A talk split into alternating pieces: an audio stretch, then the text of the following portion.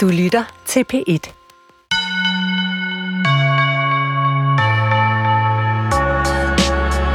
Danmark har en grusom kolonifortid, hvor vi tjente fedt på slavearbejde. Det er ingen hemmelighed. Torgil Hansen skrev om det i sin store slavetrilogi fra 1960'erne, mens forfatter Mick Vrå udsendte sidste bind i sin trilogi om slaveforholdene på de vestindiske øer for bare fire år siden. Og senere det her forår udkommer så Jeppe Brixvolds store slaveroman I de levendes verden. Det er som om, vi ikke kan få nok af at svælge i vores forfædres forbrydelser. Men hvad kan vi snart grave frem, som vi ikke vidste i forvejen? Og hvorfor taler visse kunstnere stadig om et dansk hukommelsestab, når hver en sten på for eksempel de tidligere dansk-vestindiske øer snart er vendt? Det spørger jeg dagens gæst, Anna Neje, om. Hun er manuskriptforfatter til og skuespiller i filmen Viften, der netop handler om forholdene på St. Croix, som var under dansk herredømme, til vi solgte øen sammen med St. Thomas og St. Jan for 25 millioner dollars i 1917. Skønlitteratur på P1 handler denne gang om de fortællinger, vi skaber om vores kolonifortid. Jeg er din vært og hedder Nana Mogensen. Velkommen til. Velkommen til dagens øh, gæst, Anna Nej. Tak. Manuskriptforfatter, skuespiller og forfatter til øh, den satiriske guidebog fra 2017, der hedder Emma Gad for Hvide.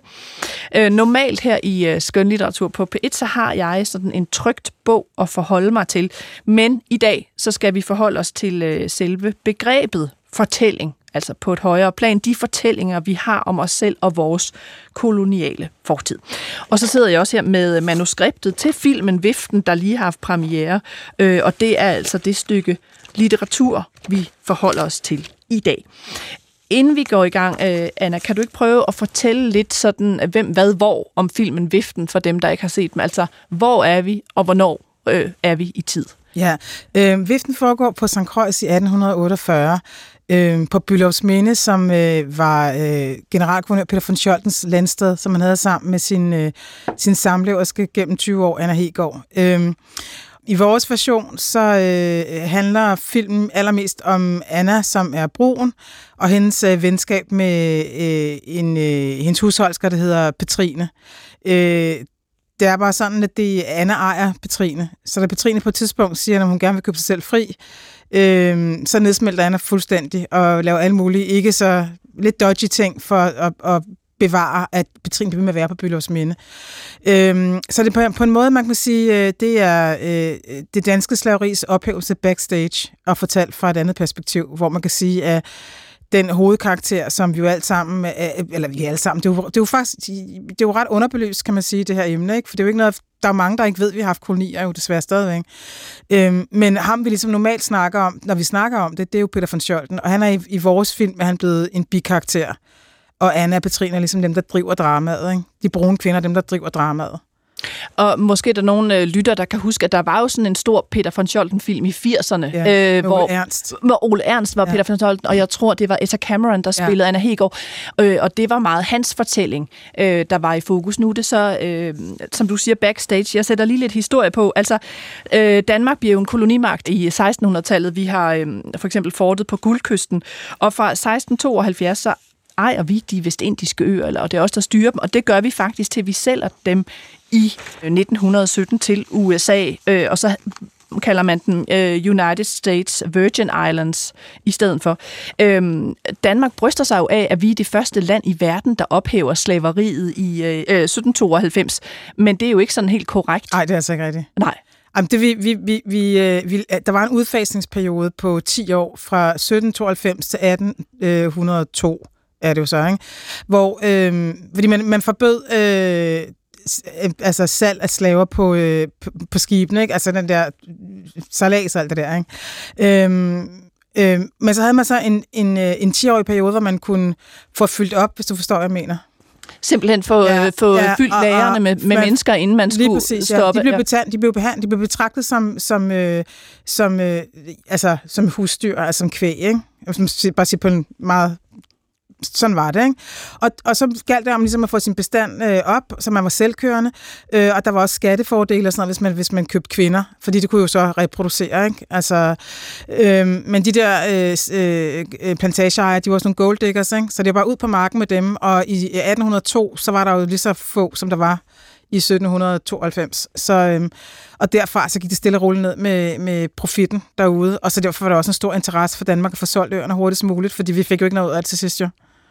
Og der er jo det her med, at man oprindeligt tror, at man ligesom kan, når man har fået godt med slaver, så afle altså bestanden mm. konstant. Men det viser sig, som du siger, det kan man jo faktisk ikke, fordi man sætter øh, de fødedygtige kvinder til at arbejde i, mm. øh, i plantagerne. Ja.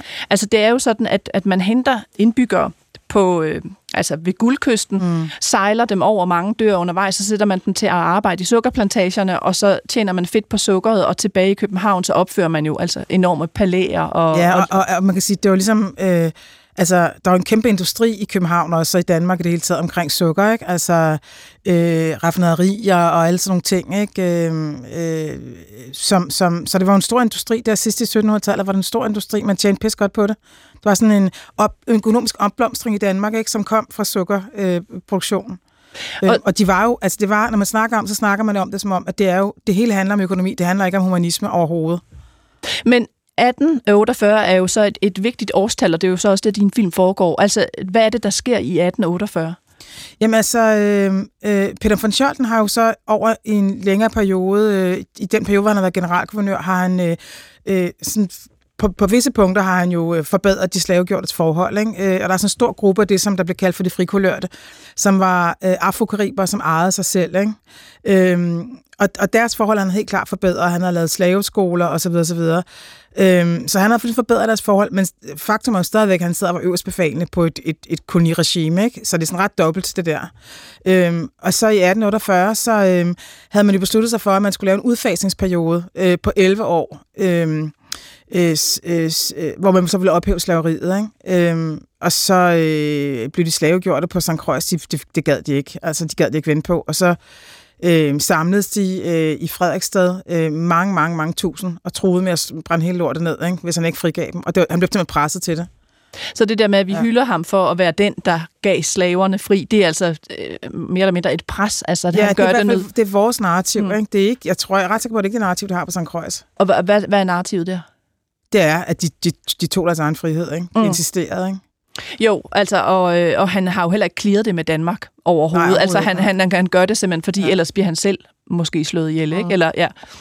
Øhm, så vi har altså hovedpersonerne, øh, Anna Hegård, Petrine, som er øh, husholdersken, øh, og så har vi øh, Admiral Irminger, som, som også er en historisk karakter, og, det, og vi skal høre et lille klip med ham om lidt, øh, hvor vi også kommer ind i filmen, og nogle af de diskussioner, der er.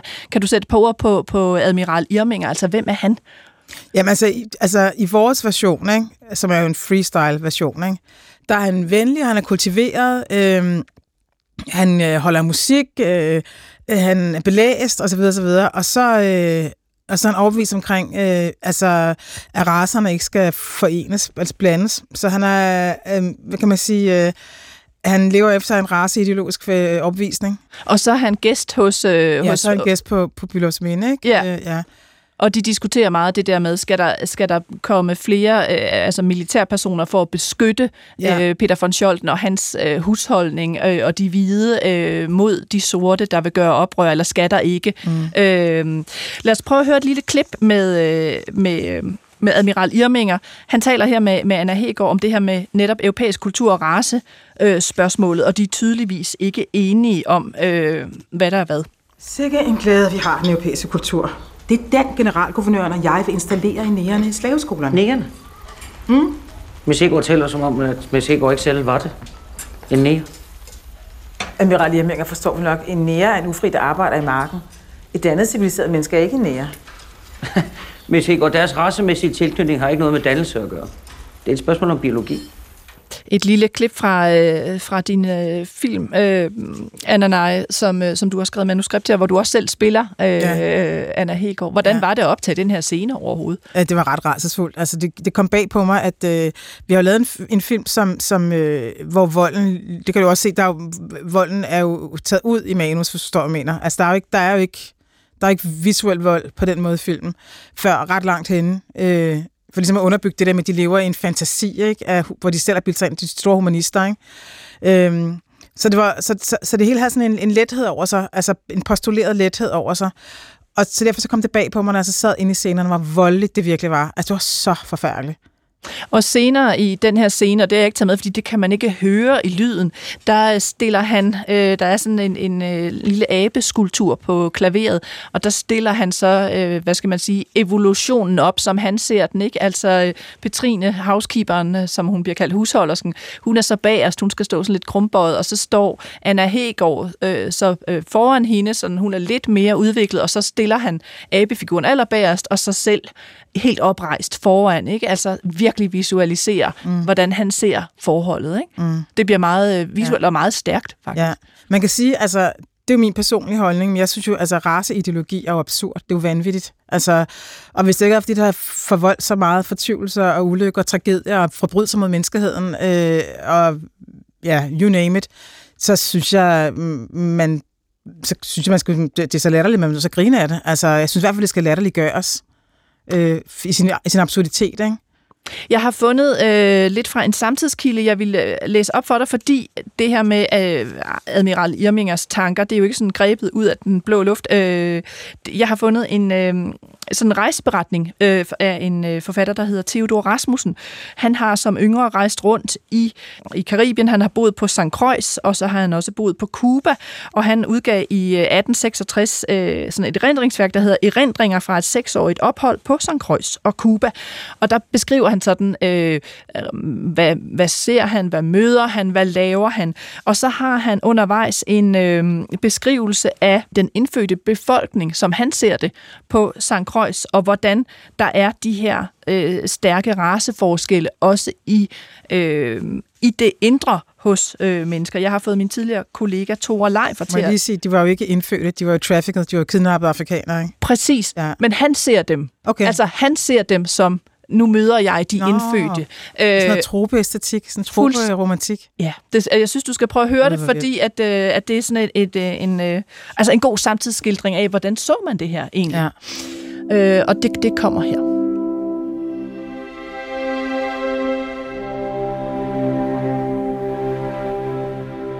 Man må nu være lige så meget filantrop, som man vil, og tale i høje toner om, at de sorte og kulørte er vores brødre og ligeberettigede med den hvide befolkning, så bliver det dog kun en anskuelse, der tager sig meget smukt ud i teorien, men som ikke kunne komme til anvendelse i praksis, da jeg var i Vestindien, og formodentlig ikke er kommet det endnu.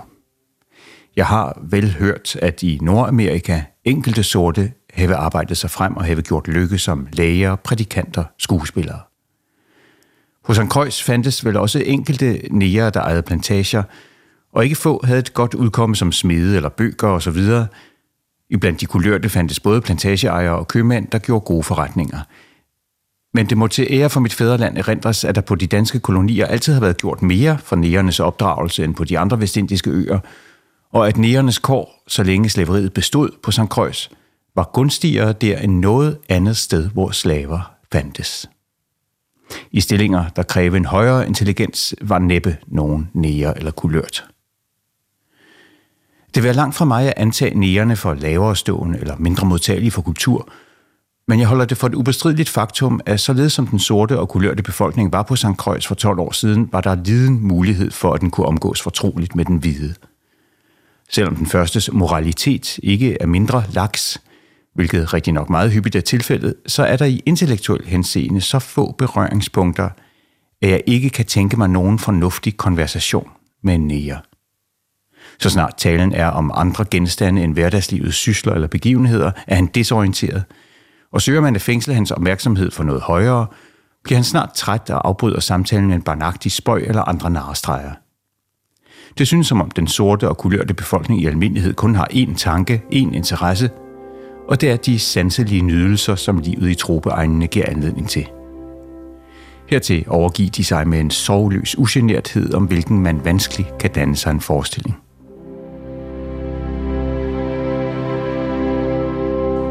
Ja, her var det min øh, tidligere kollega Thor Leifer, der altså læste øh, et uddrag af Theodor Rasmussens beretninger fra øh, St. Kreuz, og øh, de er udgivet i 1866, og han tænker jo så 12 år tilbage her, ikke? Så, så det er faktisk øh, nærmest i det år, din film øh, ja. næsten foregår, ikke? Altså, vi, ja. vi er meget tæt på.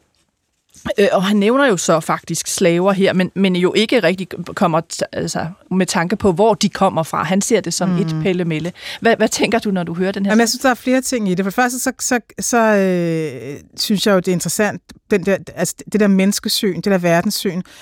Øh, det var jo i princippet noget, som, hvor den hvide borgermand var inde i midten. Øh, og så var raserne så øh, de, de andre, altså der er jo kun øh, der er jo kun én race, og det er menneskerassen. ikke? At det der adskiller os gør os forskellige, det er kultur, og så niveauet af melanin i vores hud, ikke? Det, altså det sådan der, men det er derfor det er ikke desto mindre crazy, at, øh, at det havde været en overbevisning, ikke? Men så den hvide borgermand var i midten af den her, eller øverst i det her hierarki, og så gik man længere og længere og længere ned, ikke? Hvor man kan sige, at afrikanere eller folk med afrikansk herkomst, de var så endeledet af menneskeheden, ikke? Øhm, og det er, jo en, det er jo en overbevisning, som jo man først gik væk fra øh, i da man lavede menneskekonventionerne i, hvad var det, 1949 eller sådan noget?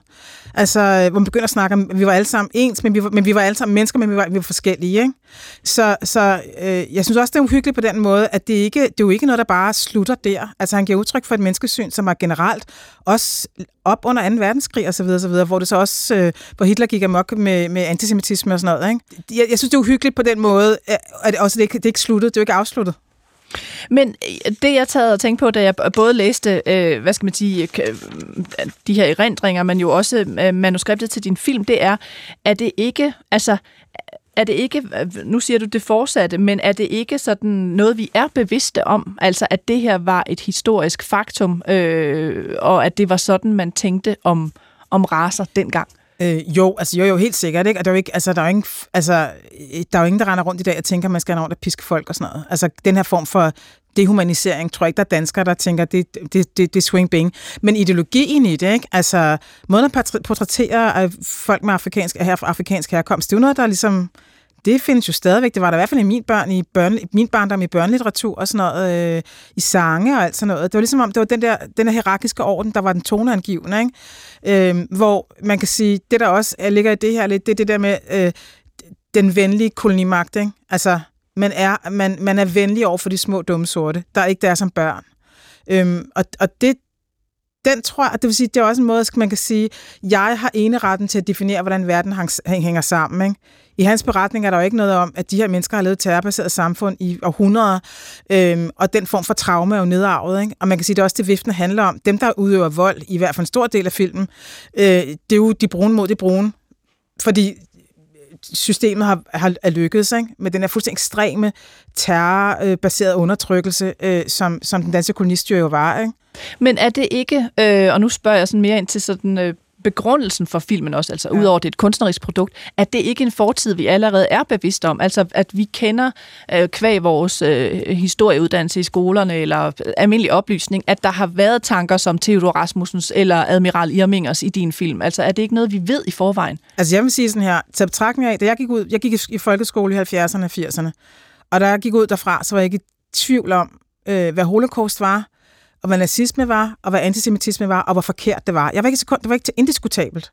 Øh, jeg synes det, jeg, som dansker, og synes jeg, at det er, en, det, det er en stor, det er et stort, det er et stort hul i min viden, at jeg ikke har det på samme måde med vores kolonitid, vores kolonial fortid.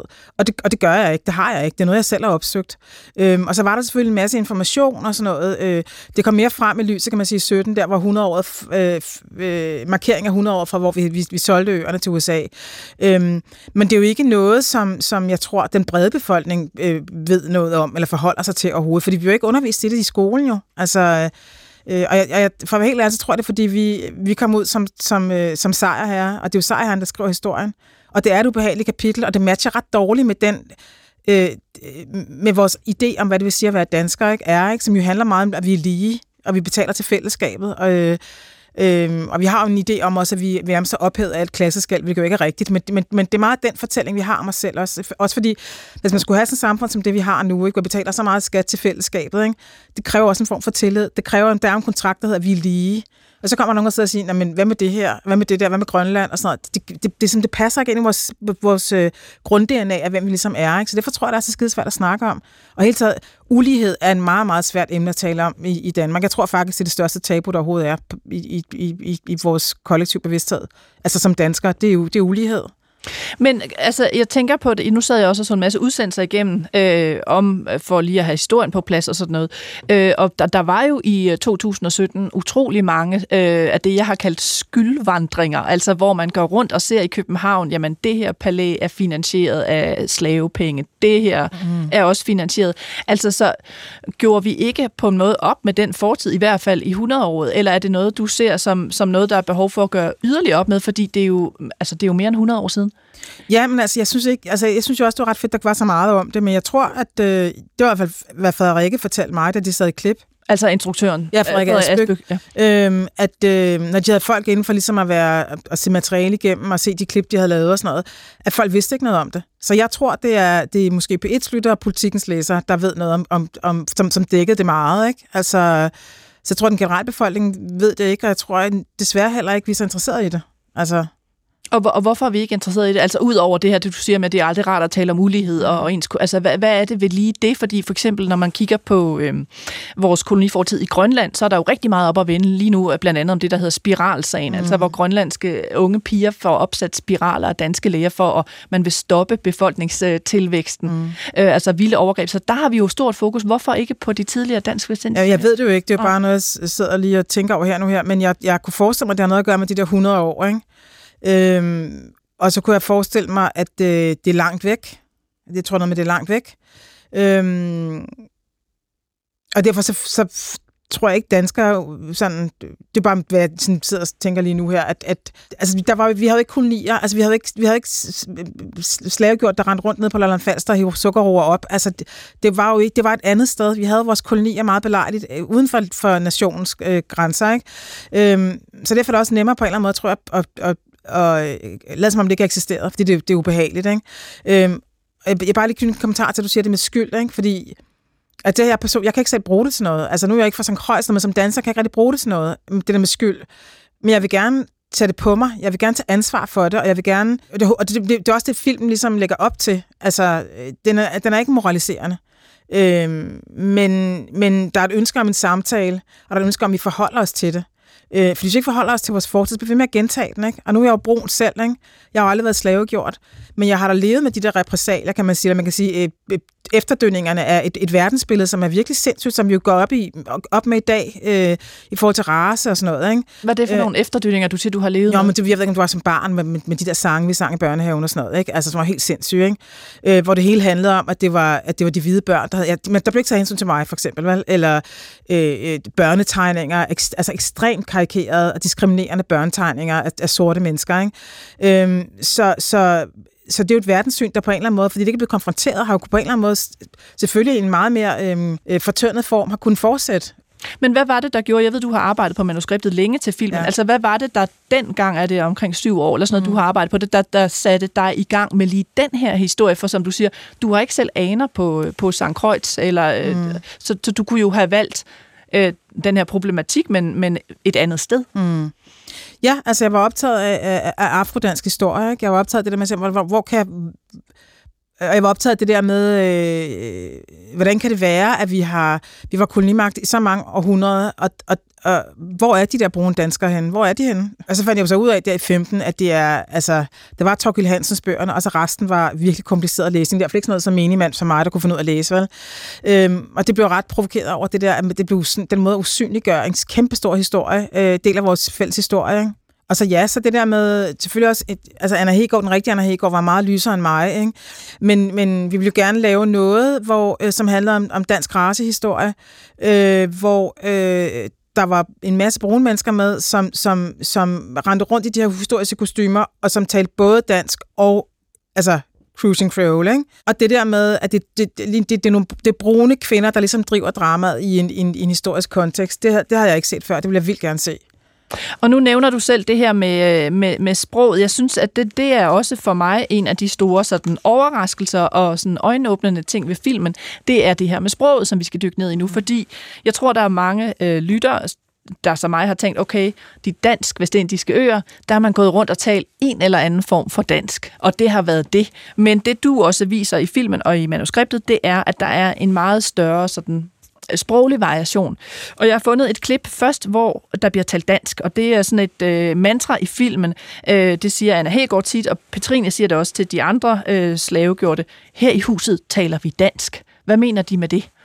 Jamen, det er, fordi jeg var interesseret fra starten af. Altså, de, de talte jo ikke dansk, de talte jo faktisk engelsk. Ikke? Øhm, men jeg var interesseret i det der med at bruge øh, dansk som magtens sprog, og, så, øh, og, så, og, og det med at være dansk. Øh, det var også hele Anna Hegårds projekt, altså vores version af Anna Hegård, det er, at jo mere europæisk øh, hun kan være, jo mere dansk hun kan være, jo mere menneske er hun. Fordi det, i, i, i den kontekst, at det hun er, det samme som ikke at være et menneske. Så hun er jo enormt optaget af, altså, man, at, at over...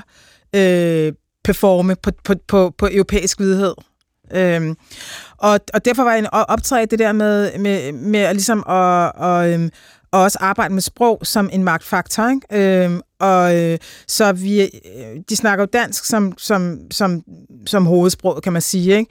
Men så afrokariberne snakker jo også Cruising Creole. Og jeg var optaget af det der med, at man havde, der var en hybriditet i sproget på en eller anden måde. Man kunne skifte, og man var også med sproget op med, medfører også en, øh, en vis form for personlighed.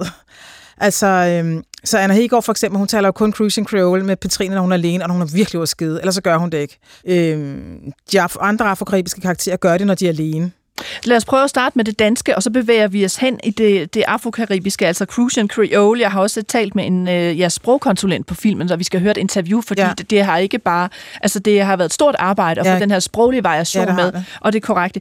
Her øh, i det klip, vi skal høre nu, bliver der altså talt dansk, og det er øh, sådan en magtsamtale, hvor øh, Petrine jo taler om det her med at købe sig selv og sin søn Frederik øh, fri, og det er Anna Hegård ikke meget for. Lad os prøve at, at høre det.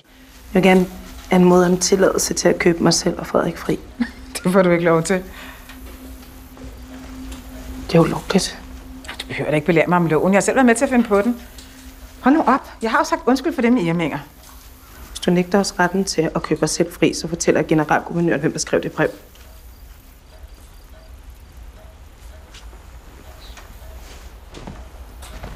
Jeg vil jo bare gerne eje mig selv. Forlader du mig? Jeg er meget taknemmelig for alt, hvad du har gjort for os.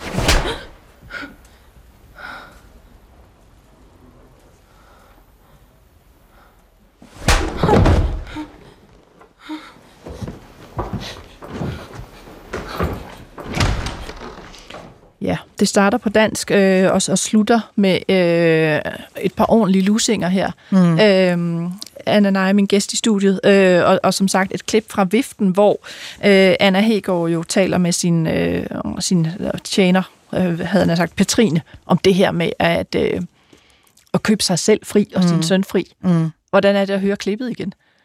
Det er, ret, det er ret mærkeligt, når man ikke ser billederne, ikke? Det føles ret voldsomt.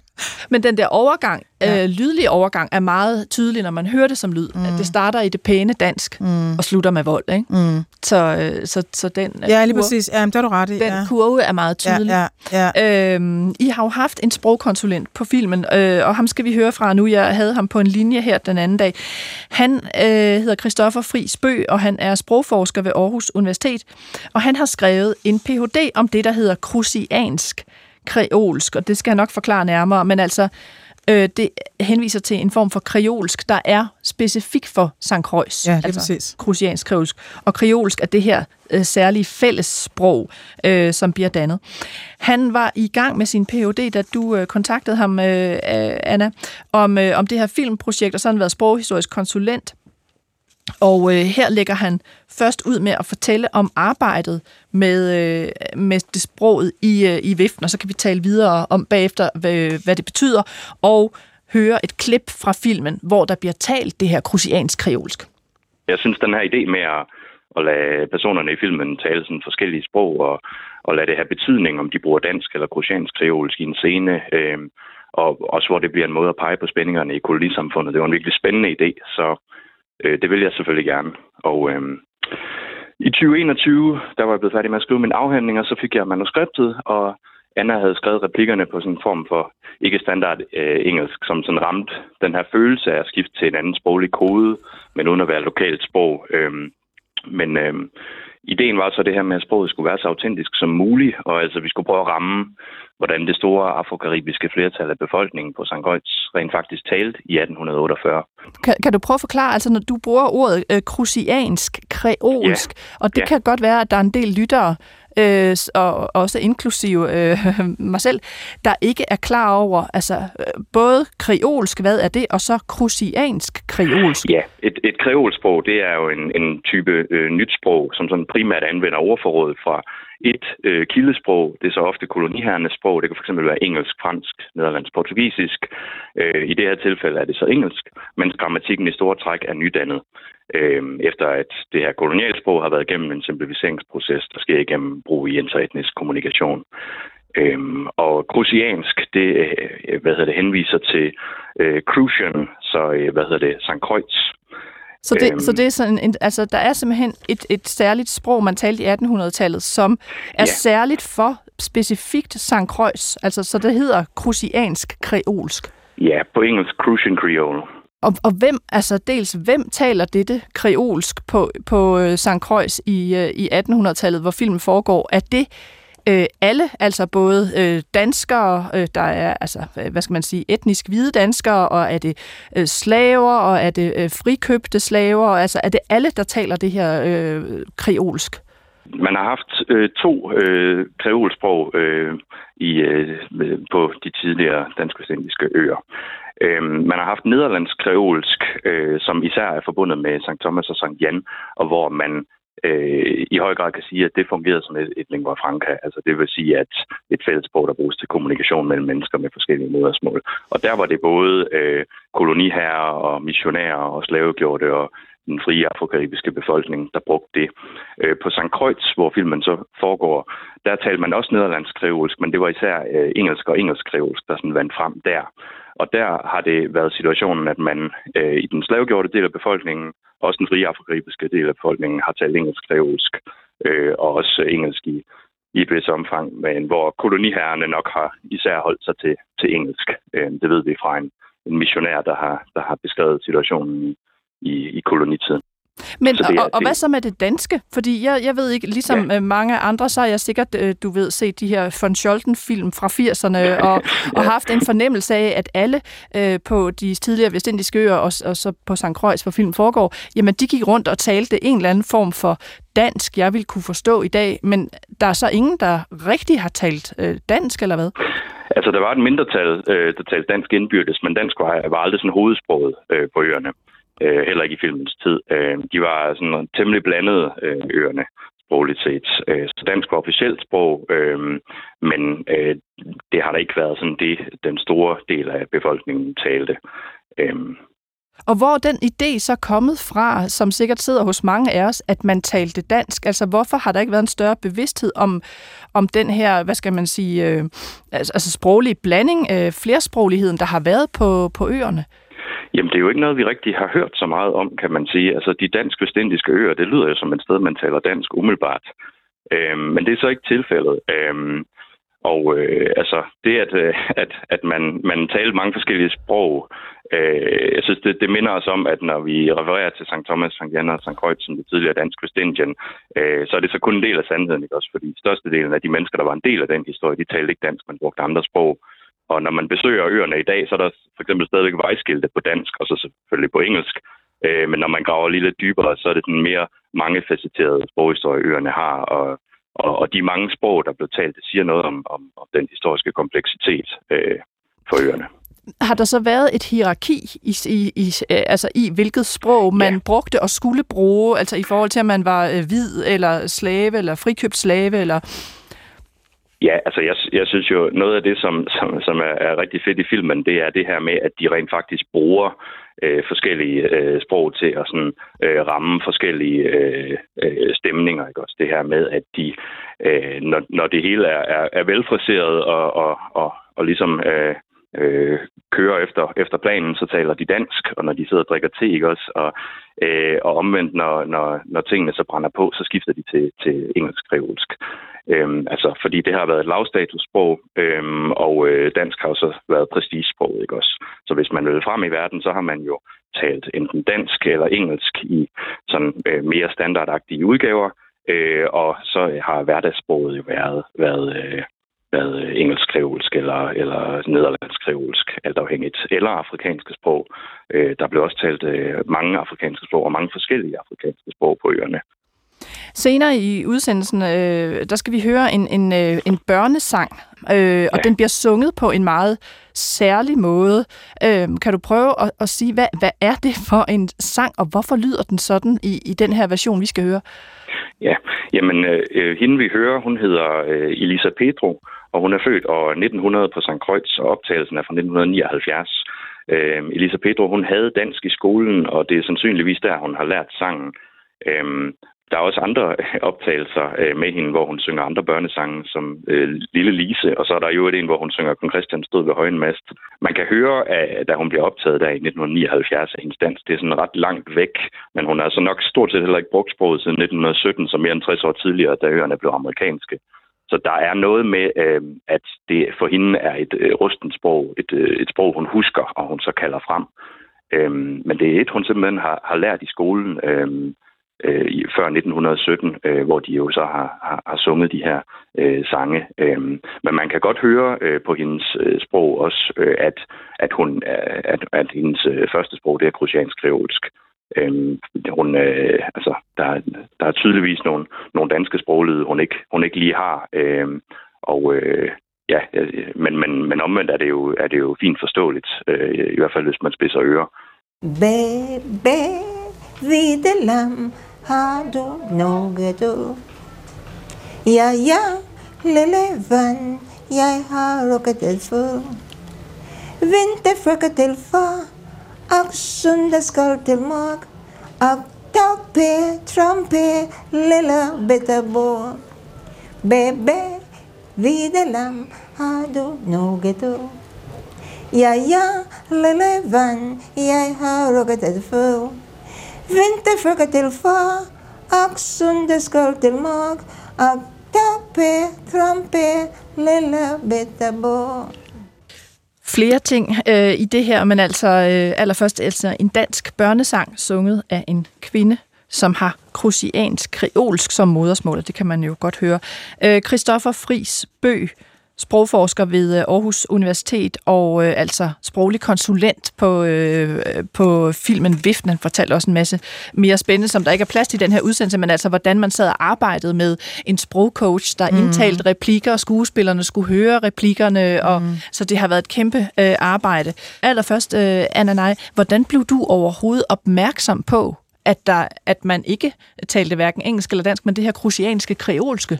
Altså, jeg vidste ikke, det hed specifikt Crucian Creole eller krusiansk kreolsk. Det vidste jeg ikke. Men jeg, jeg vidste jo godt, at man talte forskellige... Øh, det, må man, det må man have gjort, ikke? Øh, fortalt, talt forskellige typer af udgaver af engelsk og kreol. Øh, og så var jeg optaget fra starten af, at det der med hybriditeten i sproget, ikke? Øh, Øhm, og hybriditeten, en, en sproglig hybriditet, også i forhold til en, en dansk historisk kontekst. Ikke? For når vi snakker, jeg synes, det er sådan, når, vi, når man taler om Danmark, så er det sådan, øh, det, der er sådan noget, det er sådan noget rent det rent ned lige direkte fra vikingerne, og det er dansk lyder, som det lyder nu, ikke? og det er på en eller anden måde, det er ikke mixet op med alt muligt andet, og, og når man er tosproget, så er man ikke så fed og sådan noget. Ikke? Øh, så der er sådan en idé omkring det at være dansk, der har sådan noget renhed over sig, og derfor var jeg optaget af det der hybriditeten i sproget.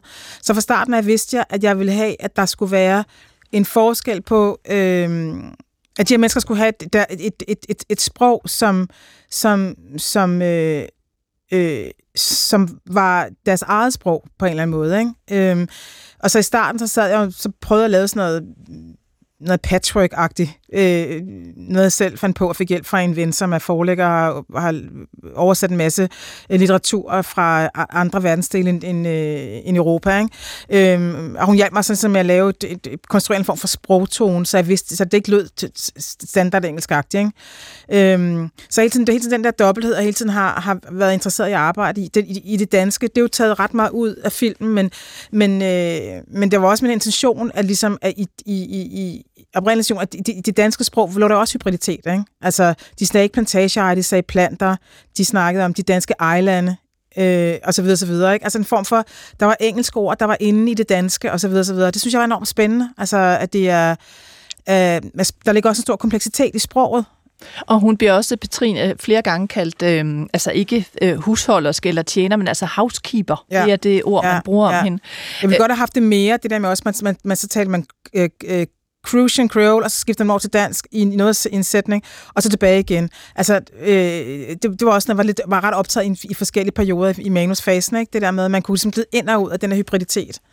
Men er det så en af det, jeg talte om i introen, det her med, har vi ikke snart vendt hver en sten i vores kolonifortid? Øh, er det så en af de sten, du synes, der ikke er blevet vendt, altså den sproglige? Øh, Men jeg er jo ikke enig, vi har jo ikke vendt noget som helst, synes jeg. Altså ikke i forhold til, hvor meget vi vender holocaust og 2. verdenskrig og sådan noget. Så det synes jeg overhovedet ikke. Vi har ikke vendt noget som helst. En lille bitte, lille bitte sandkorn har vi vendt. Som du prøver at... Ja. En lille bitte, et lille bitte grus, En lille bitte grussten ude i have, carporten. Han taler jo også om, at øh, vi skal høre et, et længere klip fra filmen, som vi, vi sådan eksklusivt har fået lov at bringe. Det er ikke en del af pressematerialet, men hvor man kan høre det her øh, krusiansk-kreolske. Altså, han taler jo også om det her hierarki, der er rent sprogligt. Mm. At, øh, at det danske ligesom er det, det herskende sprog, og så når ting brænder på, så bliver det krusiansk-kreolsk. Mm. Øh, er det også sådan, du har opfattet det? Ja, altså, det er, det sådan, jeg har konstru- konstru- konstrueret det. Ikke? Altså, det var ligesom det, der var intentionen. Ikke? Øhm, og har jo selvfølgelig også gået væk fra det der med, at de rent faktisk talte engelsk, men mere sådan et standard engelsk. Ikke? Øhm, det er jeg gået væk fra. Så det er jo, kan man sige, øh, det er den frihed, jeg har taget mig som forfatter. Ikke? Øhm, jeg laver det meget sådan, kan man sige, meget klare skæld mellem de to forskellige sprog. Ikke? Jeg vil, øh, vi, vi skal springe til en scene, hvor vi skal høre noget fra filmen, og nu siger jeg lidt om handlingen, fordi det netop er på krusiansk kreol, så det er simpelthen ikke, øh, altså det er meget godt at vide lidt om, hvad er det, der foregår i den her scene, inden man hører det. Øh, der er to karakterer. Det er Petrine, som altså er, er øh, den her slavegjorte housekeeper for Anna Hegård, og øh, hun har jo det her med, at hun gerne vil have sin søn tilbage, og hun har ikke penge til at købe ham fri lige nu. Øh, og hun går efter øh, en karakter øh, sådan ude ved skoven. Han hedder Tom. Hvem er Tom i den her film? Jamen Tom, han... Øh han er en, der arbejder på... Øh, øh, altså, han er jo slavegjort, ikke? Øh, og Frans Jørgen synes jo, de er venner. Øh, og han er så OB'er-mand, ikke? Som er... Øh, de, de lavede medicin og kunne... Øh, altså, de der OB'er-folk, ikke? De, de kunne lave medicin, og de kunne der var sådan lidt troagtigt over det og sådan noget. Ikke? Øhm, og han har så, øh, der er hele tiden, der, Petrine har sådan ret tidlig i filmen fundet sådan en lille amulet, og han er bare sådan, hun er bare sådan, at, det, at, at hvor, hvor er den fra? Og sådan noget. Hun er ret stresset over det der, om der er Obea, fordi... Øhm, og hvad er Obea? Kan du prøve at sætte Jamen, altså, det er, en, det er en, en eller anden form for, kan man sige, en, en medicin-person. Øh, øhm, og, og danskerne havde jo også den der rædsel for, at oprørende startede hos Obea-manden eller Obea-kvinden, ikke? Øhm, Øh, men det, men nu, det, det, jeg har, har gjort det ret karikeret i filmen, fordi de var mere end det, jeg gør dem til. Altså, øh, men, men så i den her scene, så handler det om, at så øh, Petrine er blevet adskilt fra sin søn. Det er spoiler alert. Øh, og hun er helt færdig over det, men hun arbejder så stadigvæk. Hun blevet genansat på Bylås Minde, og nu er Anna ude i sådan en øh, hævnspree, øh, hvor hun adskiller dem ad, og hun er faktisk ret øh, led. Ikke? Øhm, Fordi hun er jo vred over, at Petrine ja, hun på en eller anden måde... forrådt. Ja. Altså, hun tror de var venner. ja, og det er sjovt, det, det går jo igen i filmen hele ja. tiden, at der, der er sådan, uh, den, der ja. er herskende, tror hele tiden, ja, jeg tror, at det er ligeværdige forhold, ja. men hun ejer hende jo, og har ja. ejet hende. Ja. Ja. øhm, og så, så, øhm, så, siger, så, så er hun helt fortvivlet på Trine, fordi hendes søn har ligesom set hende, og så er han ligesom Frederik der, og så var han ikke... Øh, han er jo bare vred over, hun har forladt ham, ikke? Så han vil ikke snakke med hende. Øh, og hun er helt knust, og så prøver hun sammen ude i haven, og så kommer Tom, der er gardner, og han siger så, øh, altså, der er, du skal hjælpe dig. Og så er det ham, der er jo mand ikke? Og så, øh, så sker der det, at... Øh at, at de, øh, de taler om de her små øh, amuletter, øh, og, og Petrine øh, undrer sig, altså finder ud af, at det er jo, det er jo Tom, der er i det her. Øh, og han, han, hun er begyndt ved at græde. Han siger på et tidspunkt, no eye water, altså hun skal ja. holde op med at græde. Ikke? Øh, og så er der de her to små stofposer, altså de her små obea amuletter, mm. som de taler om, og så taler de om, øh, Tom taler om, at øh, det er noget, som forfædrene på en eller anden måde har brugt som beskyttelse i krig, og så siger Petrine til ham, at du er jo ikke altså afrikaner. Øh, og så siger Tom, nej, men altså min... Øh, min far havde dem med fra, fra Afrika, og så øh, taler de mere om, at de gerne vil have, altså Petrine gerne vil have sin øh, søn tilbage, øh, og, og Tom siger, at det er sådan, du skal gøre det, du skal bruge de her Obea-stofposer, men hvis du får dem, så skal jeg også have noget hjælp. Øh, og jeg vil ikke plot spoile, men det handler altså om, at Tom gerne vil af med Admiral Irminger, som vi har hørt tidligere, og der skal Petrine altså gøre noget mm. øh, tilbage for Tom. Det er, øh, det er sådan set det, der er handlingen i det her stykke, som altså spilles på krusiansk kreolsk. Lad os prøve at høre det en gang. You, you know what can happen. Do you want your boy back?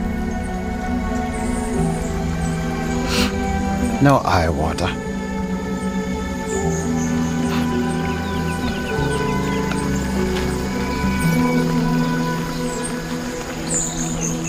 The ancestors used this for protection in a war. You ain't African. They probably bring here from Africa. But Tom, I's Christian. Me too, Miss Petrine, but the Lord Jesus ain't gonna come and go help you now, is he? This will get your boy back. What may you do with him? You put one on you and one on your boy. Then you get he back.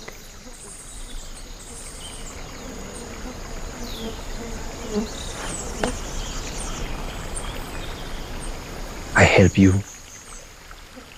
You help me. Master Irminger. Everybody know him be sent by the devil. He got to go. Or you gonna be the end now, Louis. Endnu et, øh, et klip fra, fra øh, filmen øh, Viften, som Anna Nei altså har skrevet øh, manuskript til, og den er instrueret af, af Frederik Asbyg. Øh, her taler de jo så krusiansk, kreolsk, mm. og taler om det her med, at vi er jo kristne begge to, øh, men det, altså, øh, Jesus øh, hjælper dig ikke med at få din dreng tilbage, og så det her med, hvor hun skal gå med poserne, øh, de her små amuletter, og, og det her med irminger, som er sendt mm. af djævlen. Hvordan har skuespillerne skulle arbejde med det her? For det er jo slet ikke deres sådan, noget naturligt sprog, de kender. Ja, altså. altså det var, øh, øh, jeg, jeg skrev det igennem på engelsk, ikke? Øh, så oversatte Christoffer det. Han lavede konstrueret sprog. Øh, så havde vi en engelsk speech coach på, som sammen med Christoffer, øh, han kendte heller ikke dialekten, så, så, så Christoffer hjalp ham rent fonetisk med at finde at han skulle bryde den ned. Så gik han i gang med at bryde den ned, og så havde vi Zoom-møder med ham, hvor vi sad ligesom, hvor han lærte os de forskellige, øh, fonetikken i det, hvordan vi ligesom skulle øh, bryde det ned, ikke? og tale de forskellige, øh, udtale de forskellige ting. Og så havde, så havde Christoffer en samarbejdspartner på St. Croix, der hedder Biko, som så også var en del af den her træenighed, øh, hvor han så øh, indtalte alle replikker, altså det er et kæmpe øh, puslespil, men han indtalte alle replikker øh, på Cruising Creole, sådan så vi havde det i vores øresnegl, når vi var på sæt. Øh, så, så, så, så havde han James' Intel James' øh, dialog, og, og Saras dialog, og min og sådan noget. Ikke? Så det er sådan et ret stort puslespil, og så efterfølgende i, i klip, så... Øh, så alle lydbiderne blev så også både sendt til Christoffer og til Biko, der så snakkede om, hvad der skulle laves om, og, og så det så, det der skulle laves om, i, lavede vi så om i, i, i lydstudiet. Ikke? Så, så det var ret stort arbejde, ikke? Øh. Og det er James Samson her, der spiller øh, Tom, og så er det uh, Sara Fanta Traore, er det sådan ja, en udtryk, ja. der spiller øh, Petrine. Øh, og, igen, netop når du siger, det er sådan et stort arbejde, øh, så, så bliver jeg næsten nødt til at spørge igen. Det lyder nærmest som om, at det her med sproget har været et lige så stort arbejde, som bare selve manus, eller selve det at skulle indspille et andet sted, eller selve scenografi. Altså det lyder som om, det har været øh, nærmest en af de vigtigste dele i filmen. Så, så, så hvorfor den her, øh, altså hvad er det, der har været så vigtigt for dig, at, at at, I har gennemgået det her arbejde med sproget? Jamen, jeg tror også, det er fordi et eller andet sted, altså hvis man laver noget, der handler om, om danskere ude i verden, så kan de jo ikke, så de jo nødt til at, altså der er bare noget det der med, at, at, at man så taler det sprog, som man taler. Man taler, jeg kan, jeg kan faktisk ikke holde det ud. Jeg bliver lidt lettere småsindssyg af, hvis man skulle bare tale engelsk. Altså, der går lidt for meget Hollywood i den for mig, i hvert fald i det. Øh, plus som sagt også det der med hybriditeten i sproget, hybriditeten i forhold til, det er jo, det er jo en historie, en fortælling om Danmarks historie. Og det vil jeg, og jeg personligt vil gerne have, at, at, at, at det sproglige var en del af den her Danmarks, genfortælling af, af Danmarks historien. Men hvad er det så, det tillægger til den koloniale fortælling, som, øh, som du siger, vi har ikke fået vendt andet end et sandkorn, vi har ikke fået vendt nogen sten, og der mangler rigtig meget i vores fortælling om vores kolonifortid. Mm. Altså udover at du peger på, at man taler forskellige sprog, hvad er det så, det tilføjer til sådan den overordnede fortælling om, om, om Danmark og kolonitiden? Jamen, der ligger meget ens personlighed, man kan udtrykke sig på et, på et sprog, på sit eget sprog, kan man sige, ikke? Altså, en noget, man bliver, en, en, en, en, øh, noget, man bliver tillagt på en eller anden måde. Så, og, og det her handler jo på en eller anden måde om at flytte perspektivet fra øh, over til dem, til de slavegjorte og de brune karakterer, at ligesom er dem, der har fortællingen, ikke? At Derfor er de også nødt til at sproget, ikke? Og man kan sige, at den oprindelige plan var jo, at vi skulle have optaget hele filmen på St. Croix, ikke? Øh, så skete der corona og alle mulige forskellige ting med finansiering, som gjorde, at vi ikke kunne gøre det. Men, men, men den plan var jo så, at det var hovedskuespillerne, der var der var os, fordi vi skulle kunne tale dansk, ikke? Øh, og så resten var nogen jo nødt til at kaste, streetcaste og sådan noget på, på St. Croix. Ikke? Men den plan var jo sådan i, i, i vasken på grund af corona og forskellige ting. Øhm, og så var vi nødt til at gøre det på den her måde. Og, og, og, og, og og der var sproget sådan en stor del af filmens DNA, at det kunne ikke være anderledes. Man, man prøvede at løse det på en eller anden måde. Ikke? Og uanset hvad, så skulle Sara og jeg, for vi skulle både kunne tale dansk og cruising Crawl, vi skulle jo have været igennem den her mølle under alle omstændigheder. Ikke? Så ligesom bare hele brun cast nu, ikke? Har du, øh, altså skal filmen også vises på St. Kreuz? Altså, øh, at, altså det, den gad, også... det gad jeg virkelig godt. Altså til mig, så gjorde, det, så, så gjorde den, ikke? Men det er jo alt muligt med distribution, og hverken Frederikke eller jeg ejer jo rettigheden, så vi kan ikke bare tage film og tage ned, vel? Øh, men ja, øh, DFI, øh, det ville være virkelig fantastisk, hvis de kunne arrangere det. Det kunne, det kunne være fantastisk, altså. Eller det er jo et must. Men nu nævnte du selv tidligere det her med, at dem, der ved noget om dansk mm. kolonifortæl, nu sagde du sådan, uh, læser af politikken og pætlytter og sådan noget, øh, dem, der tager ind og ser den her film, er det ikke også samme segment? Jo. Altså det, det, jeg tænker er, øh, hvor meget tror du, den her film og det her manuskript tillægger til den sådan overordnede historie? Altså, så er der en reference, man kan undervise i skolen og sådan noget, ikke? Altså, øhm, der er lavet et ret omfattende studiemateriale om det også. Og det håber jeg, der altså Øh, i hvert fald at fremtidige generationer på en eller anden måde har mere øh, har en bedre indgang til øh, vores kolonial fortid, end, end vi to har haft, for eksempel, ikke? i vores generation. Så der ikke er så meget modstand mod at beskæftige sig med det, eller, eller uh, der er også klimakrise men Jeg er udmærket godt klar over det, men, men, men, men jeg synes, vi skylder os selv det, og jeg synes, vi skylder i hvert fald dem, vi har koloniseret det, og jeg synes også, vi skylder vores børn det, at vi beskæftiger os med vores fælles fortid. Fordi hvis man ikke beskæftiger med sin, sin fortid, så bliver man med at gentage den jo. Jeg ved, at du, øh, fordi man taler meget om det her med afrodansk historie, og hvor meget mm. afrodansk historie er der også i, altså i litteratur og i film osv., øh, at du også sidder og arbejder på noget, det man kunne kalde afrodansk historie ja. nu. Ja, Jamen, det, det, jeg sidder og arbejder på en, øh, en, en tv-serie, øh, det er jo så ikke sikkert, det bliver til noget, vel? Det er sådan er min branche jo. Øh, men øh, ude på Nordisk Film, som, øh, som handler om et afrodansk søskende par i underholdningsindustrien i 1908-10. Fordi i den periode var der ret mange øh, sorte mennesker i København. Vi, vi snakkede, øh, inden vi gik i gang, ja. også om, om uh, Nella Larsen, som, som ja, lige præcis, ja. har skrevet den her roman, ja. hvad hedder den, Kviksand? Ja, den hedder Kviksand, Præcis, ja. ikke? Ja. ja, og den foregår så, tror jeg, i 1920'erne, men jeg har bare læst et sted, at hun selv var i København i 1910 eller sådan noget. Så det er faktisk den her periode, hun beskriver. Øhm, og så er der sådan en ret interessant beskrivelse af, af man kan sige, øh, det at være ikke-hvid i Danmark. Ikke? At hun bliver som fremhævet som et meget, meget smukt smykke, men de er aldrig nogensinde lige, vel? Så den anden form for diskrimination, end den hun kommer fra, som er mere sådan in your face og provokerende og noget med noget vold og sådan noget, ikke? Øhm, og så synes jeg, det er spændende det der med, at der har været afrodanskere i, øh, i Danmark i siden, altså i århundreder, ligesom bare ikke eksisterende historien, ikke? Så øh, jeg kunne bare godt tænke mig at prøve at finde os i de forskellige tidsperioder, fordi hvis jeg kan finde os, så ved jeg, at vi hører til. Og hvad er det der, nu skal du ikke plotspoile hele tiden, men øh, hele din handling i den serie, du skriver, men, men hvad er altså omdrejningspunktet? Altså er det øh, afrodanskers øh, oplevelse af at være i det hvide Danmark, eller, eller hvad er det? Nej, det er jo princippet, øh, mig, jeg er jo afrodansker, er opvokset i en dansk kontekst, så er det jo princippet det, altså ikke om mig, jo det er altid, man skriver altid om sig selv, ikke? Men, men det er jo princippet det, hvordan, hvordan har det været at være brune mennesker, brune danskere øh, i 1910 i København? Det, det kunne jeg godt tænke mig at vide. Jeg øh, vil håbe, at... Øh, at den bliver sådan noget. Ja, det vil jeg altså også håbe. Nej, fordi det, ja. Øh, det, det er også et spændende område for mig. Vi har ikke mere tid i dagens program. Jeg håber, at lytterne har fået altså både lyst til at, at, at se din film øh, og beskæftige sig med den her sproglige øh, mangfoldighed, som også er øh, eventuelt, synes jeg, også bare er rent sådan interesse som historisk øh, dokument, altså Theodor Rasmussens øh, erindringer, fordi de også er udtryk for en tid, mm, simpelthen. Yeah. Hvordan har det været for dig at tale om, øh, om det her med filmen og de her sten, der ikke er vendt i dansk kolonifortid? Altså føler du nogle gange, at du taler til en mur, der siger, eller øh, øh, hvad skal man sige, så, øh, sådan en skare idioter, der siger, ah, vi har vendt det hele, vi har talt om det, nu må du holde op, øh, ej, vi kan ikke blive ved. Nej, det, det synes jeg ikke. Det, det synes jeg ikke. Øh, jeg, den har jo fået enormt meget medvind, øh, og jeg oplever øh, et stort ønske om at ville beskæftige sig med det på en eller anden måde. Øh, jeg tror bare, det går langsomt, for det er jo ikke noget, vi har jo, vi har jo ikke forholdt os til det overhovedet. Altså, øh, og det der med, at man ser så mange øh, brune karakterer i et historisk dansk drama, det er jo visuelt, er det jo også ret vildt, ikke? Øhm, så jeg, jeg, nej, jeg synes ikke, jeg synes, det, det synes jeg ikke, jeg har oplevet så meget. Jeg har oplevet en stor ønske om, at jeg vil snakke om den og prøve at forstå. Så jeg har faktisk, op, faktisk oplevet i de interviews, jeg har lavet, et ønske om dialog. Det har været ret op, op at køre over.